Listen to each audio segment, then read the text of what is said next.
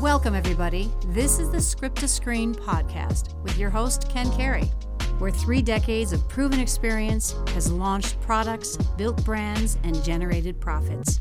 These are the stories behind the businesses that have been built. Welcome to our interview today with Bob Molhoek. Now, Bob is a marketing executive for Delta Dental and Game On Mouthguards. We're going to talk today why a long-form direct-to-consumer campaign was the perfect vehicle for the Custom Bite snoring relief system. Tell me a little bit about your background, Bob. Tell me about your background in marketing and brands that you've worked with, and lay out the landscape, if you will, on your experience and your expertise. Yeah, my career, really, I've either been at marketing agencies, advertising agencies, or running startups or brands. And so I kind of grew up at Fallon McGilligan in the 90s in the heyday of the 30-second commercial. Yeah. Had a chance to work on incredible brands like Lee Jeans and Sports Illustrated, Rolling Stone Magazine, BMW. Had a chance to work in the Nike subsidiary group and a Target business. As you know, the great part about advertising is you get to work on a lot of different business and industries. Yeah. And then from a startup standpoint, you know, I was the CEO of a company called Bite Tech, which offered oral appliances, performance-enhancing mouthguards, and mouthpieces, which ultimately led to my current role where I'm now CMO across a portfolio of brands owned by Delta Dental of Kentucky. Do you look at this position you're doing now, does it have a startup mentality? Does it have an entrepreneur mentality? Talk about that and why that's important for a brand like Delta Dental. Absolutely. And Delta Dental, as you can imagine, a very conservative insurance company. Yep. And so they actually created a wholly owned for-profit subsidiary that acquired intellectual property around, any product in the mouth. So we have a line of dental products under the Custom Bite brand. We have an athletic mouthguard under the Game On Mouthguard brand, and then a performance mouthpiece for CrossFitters and endurance athletes under the Airwave brand. And so even though we have, our board of directors is, overlaps with this insurance company, we operate the businesses like a startup. So every dollar we spend is very measured. We're looking at return on ad spend in every channel from a retail standpoint to an ad spend, everywhere trying to optimize the business to, achieve the profitable growth that any small entrepreneurial business is looking for.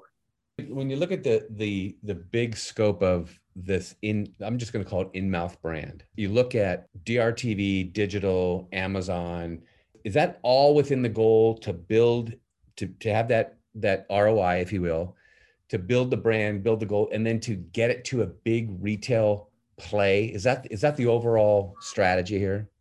We actually start by asking ourselves a question that I think a lot of brands miss. What's the role of each of these products going to play in the ultimate consumer's life? Mm-hmm. And so our athletic mouthguard, we think athletic mouthguards are really important and very cool. Mm-hmm. If you take the average 17-year-old high school athlete, unless it's a lip guard and more of a fashion statement in football, you could give a hockey player $2,000 to go outfit himself or herself head to toe for gear, and they'd buy skates, and then they'd buy a stick, and then gloves and a helmet, and they might walk out and forget about a mouthguard altogether. They don't wear it because they want to, they wear it because they have to play. Mm-hmm. And so the role of that product isn't very important necessarily to a lot of athletes. So we have to understand that when we say, what channels are we going to invest in? How are we going to market that product? Who's the real consumer? In that case, the person who uses the product is a high school athlete. Right. And he or she isn't buying it themselves. It's mom and dad. So right. That's the balance of how we appeal. And in our dental products, we have products like whitening solutions that are more fashion driven or emotionally driven to people to want to look good and feel good. And then we have problem solution products like night guards and snoring systems. And so the way that we think about retail, it would be great to be able to sell into Target or Walmart with a dental night guard or a snoring system. But it's really hard. Some of those products require a level of education that's really challenging at retail, which is why things like DRTV for a snoring product where you have to explain, and how do you capture, you know, you're never going to be able to educate every CVS or Target employee how to explain. Good luck, right? It would be great if our products had mass distribution, but we have some brands, if a big retailer offered us, we'd say no, because without that education, it's going to collect dust and nobody wins. And you're going to get it back. Right. Yeah. So when you think about the snoring category and where we're working together on with Custom Bite, tell me why, and you just kind of said it, but tell me why DRTV is an important part of the overall strategy for the company. Yeah. So a category like snoring for us is a problem solution. The challenge that we face is, you know, if you were to ask people, hey, name 5 shoe brands, the average consumer could name 20. You said, name 5 snoring solutions.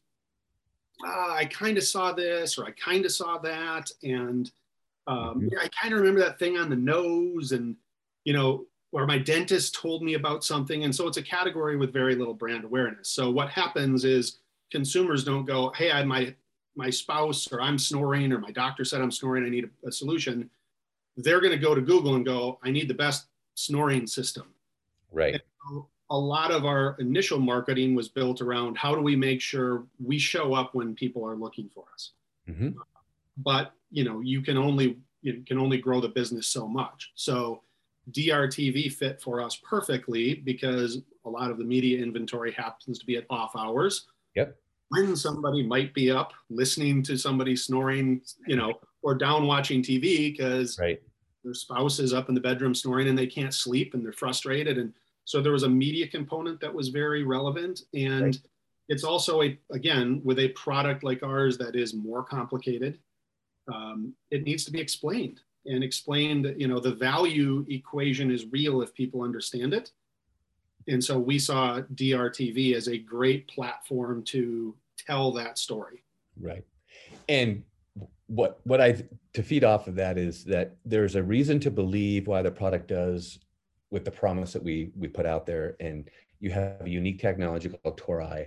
And that is a real reason to believe why it does something better and different than others. And if you just threw the word Torii out there and tried to do that in 30 seconds, I mean, from your background in 30 seconds advertising, how would that go?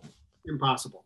Right. It would be, we like to say we'd be flushing money down the ad hole. Right. You wouldn't have pockets deep enough, right? Right. Exactly. And so, you know, back to your retail question, you know, mm-hmm. this is a product I would love to see this at retail, but we know there's no other medium that's going to allow us to educate either consumers or retailers, or whether that's TV, other TV retail venues mm-hmm. or brick-and-mortar retailers. It's going to require the education to be able to eventually get there. Right. I can honestly see, Bob, we get to that point where we've educated the consumer enough where we're at a media efficiency ratio that makes sense from a financial standpoint to continue to reinvest, to build it out. I mean, I could, just like Harry's has their little thing at Target, I could see Custom Bite having that shelf space that you guys own for different needs for a consumer. Absolutely. And because it's a white space out there right now, right? There's nobody there. Yeah, there's no real brand that carries across all of the dental related problems, from a, you know, a patented sleep guard, night guard for grinding, to a snoring system, to right. lightning, to oral appliance cleaners. We do have a comprehensive line, and I don't think there's another media channel we could use. Obviously we want, you know, the direct response is going to drive sales. Mm-hmm. It's also doing an unbelievable job of building brand awareness. You know, we've already seen a lift on Amazon. We're seeing lift in other channel across that portfolio. Exactly. You know, to your point of, we absolutely should have that little planogram space at retail. It's been very early in the process, very little money spent, but you're feeling it in other channels already that had you not done that, you wouldn't be feeling it. Is that pretty confident to say that? Absolutely. You know, and we, you know, our hope is, when this catches fire, is our ability, there's a whole host of other related products we could introduce under this brand. Right. We'll draft off the snoring system and the Custom Bite brand that will be created through that infomercial. When you think about DRTV, there's a problem to be solved, which is like, when you did some research, what is it about the aspects of DRTV that really fed into like, this could be an option for us? Because I believe this is going to get into short form, it's going to get into YouTube, it's going to get into all these other things. We've got to figure this first thing out. What clicked for you? Was it the whole process of problem solution? There's a unique value proposition. It gets validated. Tell me about all that works for you. Yeah, and there were actually a handful of factors that led us to it and ultimately why we pursued it. And so some of them are what you said. We knew we had a product that is a problem solution product that needed explanation. So a long form format was the perfect venue to do that. The second was really thinking about the importance of content. And every brand needs it. It is the currency that you're going to use across any channel. And so understanding that, yes, we've initially produced this long form infomercial, but exactly what you said, an unbelievable collection of assets that we needed to create anyway. Correct. So, yes, we've spent more in the production of this longer form piece and those pieces, but we would have spent some percent of that anyway, and probably not gotten as good of assets, certainly wouldn't have been able to explain it. I even think, after the fact, there was a ton of value with Script to Screen. You guys articulated a very compelling and powerful way to talk about the product in a way that we hadn't even thought of. So that wasn't even part of the decision-making factor, but that was an added benefit. And then, the third is what we've already talked about, that we've got a collection of brands where we haven't historically done a lot of what I would call outbound marketing. How do we find people with this problem versus how do we show up for people looking to solve the problem? And of course, as we are very metric driven, you get immediate feedback. You know what's working and what's not working. And we have a philosophy where we're going to put a plan together and test things. And if it works, we just pour more gas on the fire. And if it doesn't, we just modify the plan and keep modifying until it works. And so we have a broad palette to play with within the framework of this infomercial to define success. And again, there's selling the product directly. And then there's a host of other benefits, that we're seeing in other channels with other products getting sales lift just from the halo it's creating. And then in the long term, again, when it's successful, the banner the umbrella that creates for us to launch other products. If you have a product or service that it has a problem to be addressed and solved, you need to utilize it in all channels to try to, make every channel lift. What would you say for people who have those types of businesses, why you would consider something like DRTV and digital and layering all those other channels on top of it? Yeah, I guess my short message to a CEO or CMO is you have to have the most compelling message that's going to work in 3 to 5 seconds. And if you get that person hooked, you need to have a compelling story to get them over the goal line. Yep. And so that combination is critical, and the long format and why we chose Script to Screen is we had the confidence you could do that for us. And as I mentioned, it was, you not only took our brief, we thought we had a really good story. And again, you came at it in a way that, the most creative agencies I either worked at or have worked with also articulated a new way to think about it, which we've deployed across the rest of the brand story. Awesome.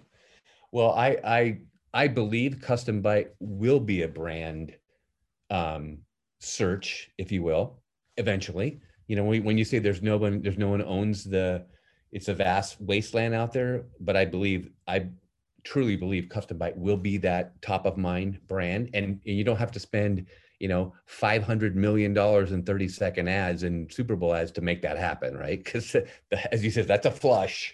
Yeah. Well, it's kind of fun. Even when we were producing it, the testimonials we gathered, what percent of those people told us they were in their friend groups talking about it and finding this and talking about this, that we know this product, it's, there's a social advocacy part that we do have a product that's very unique and we know it works. And so, we just need the most efficient media and story to get that snowball rolling for us.